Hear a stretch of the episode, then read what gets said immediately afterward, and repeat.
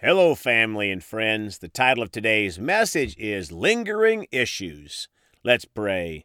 Father, we come to you today so thankful, full of love, full of appreciation. You are such a great God. Your mercies are new every day. You are love, Father. We're so thankful that you sent your very own Son to Calvary to die for us, and we choose to live a life that glorifies Him. We come to you today ready to receive what you have. In the precious name of Jesus, amen. Well, folks are going to talk today about lingering issues. I've been thinking about this today as I was working on a water problem on the backside of my house in the yard. It's been staying very wet. My wife said for about four years. So the good news is I'm making progress. The last time it took me 20 years to finish a project for my wife. Well, back to the water issue. One of the excuses I've used to procrastinate fixing this issue was I thought it would be more difficult to repair than it turned out to be. I thought the problem was that the underground water line was leaking, which is about 30 inches below the ground level. The problem turned out to be two separate PVC sump pump lines I had put in many, many years ago and forgot about and cut through with a trencher about four years ago. This is many times how spiritual problems happen in our lives. They linger. We misidentify the solution or make excuses on why we can't correct that problem or sin. And when we finally do correct it, we oftentimes find out that the solution was easier than we thought to correct. On the spiritual side, in correcting issues or habitual sins, we often forget about 1 Corinthians 10:13.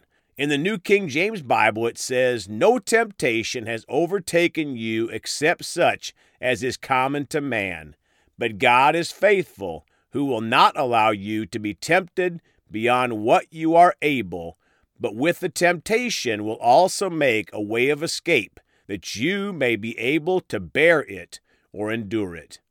So, folks, any temptation we have is common to man, and God is faithful and doesn't allow us to be tempted beyond what we can handle and make an escape.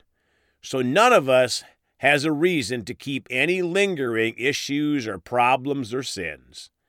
Now let's read 1 Corinthians 10:13 from the Amplified Bible. No temptation, regardless of its source, has overtaken or enticed you that is not common to human experience, nor is any temptation unusual or beyond human resistance. But God is faithful to His word. He is compassionate and trustworthy, and He will not let you be tempted beyond your ability to resist. But along with the temptation, He has in the past and is now and will always provide the way out as well so that you will be able to endure it without yielding and will overcome temptation with joy. So, my friends, God always provides us a way out, and we can overcome every temptation with joy and not let any issues linger in our lives. You see, back to my natural example, I could have immediately fixed the new issue that I created with the sump pump piping about four years ago. But I was in a hurry and too focused on the new project, trenching and installing a new water line for the yard for watering. If we would all admit it, most of the problems we have in life are self inflicted. We cause our own problems. It's the person we look at in the mirror each morning. Maybe your problem is drinking or smoking. Well, the person that can quit either or both of those habits is the one you look at in the mirror each day. Maybe your problem is missing church too often. Well, again, the person you look at in the mirror each morning can solve that problem. Get out of bed and go to church. Quit prioritizing other things before church. Quit making excuses on why you don't go. You see, these lingering things like my water problem and problems in our life, like sin, can go on for days or months or years and sometimes decades. I want to encourage you today to pick out at least one lingering problem or issue in your life and make a quality decision to say, enough is enough. I'm going to make a decision to fix this problem once and for all. We just read 1 Corinthians 10:13 that God always provides a way out or a way of escape. So we don't have any good excuses. Thank you, Father, for helping us all today. Now let's continue in Psalm 125 3 in the New King James.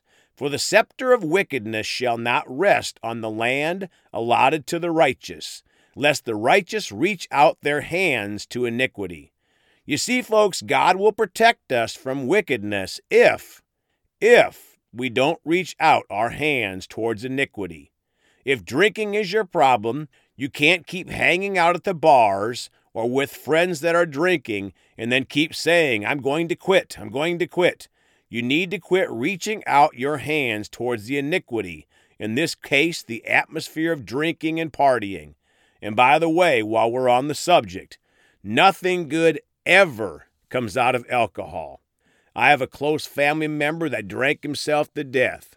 The devil has deceived most of the world that drinking is okay, especially in moderation.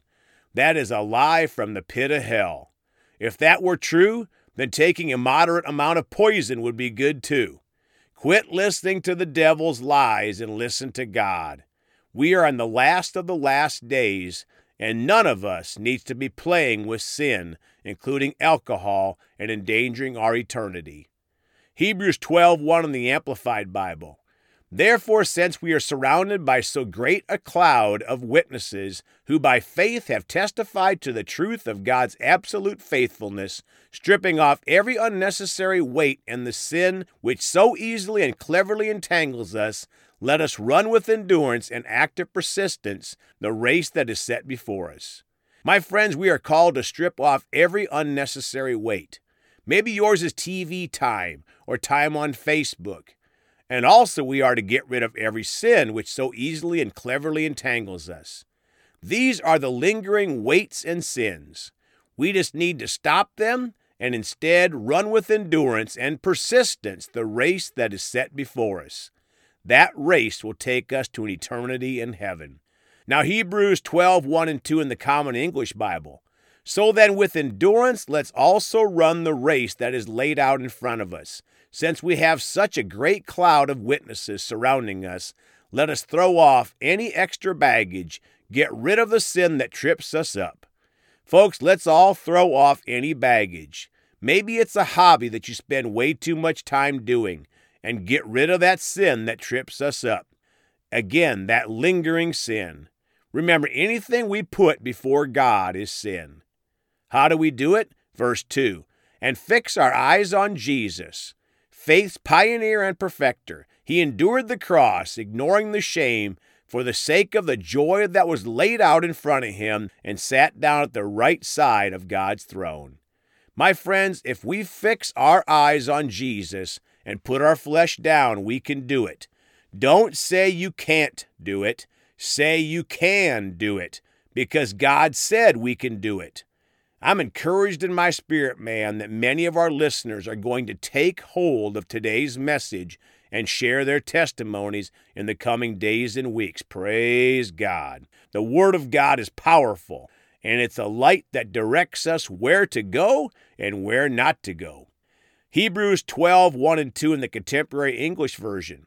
Such a large crowd of witnesses is all around us. So we must get rid of everything that slows us down, especially the sin that just won't let go. And we must be determined to run the race that is ahead of us. Folks, this translation says we must get rid of everything that slows us down, especially the sin that just won't let go. So, that time sponge in your life that takes you away from time with God must go, and also that sin that up to today just won't let go. Well, today is your day for victory over those things, praise God. Two, we must keep our eyes on Jesus, who leads us and makes our faith complete. He endured the shame of being nailed to the cross because he knew that later on he would be glad he did. Now he is seated at the right side of God's throne. My friends, again, we can do it. We must keep our eyes on Jesus. He leads us and makes our faith complete. and he is seated at the right hand of God today, encouraging you, saying, You can do it. You can have victory over that thing in your life, that lingering issue. Folks, he paid the price at Calvary for that thing. So you just have to walk in what Jesus has already done for you. Praise God. It is finished. Let's pray. Father, thank you for helping us, Father, to, to conquer those lingering things, Father. And I thank you for all the testimonies coming forth from our listeners in the thing that they just set at the foot of the cross and gave up on this day, Father, this week, and just finally got rid of that lingering sin, that lingering issue. We thank you for it, Father. In the precious name of Jesus, amen. Well, folks, you can contact us at 812 449 8147. Please go talk to someone about Jesus today. We love you all. And remember, Jesus thought about you on the cross at Calvary.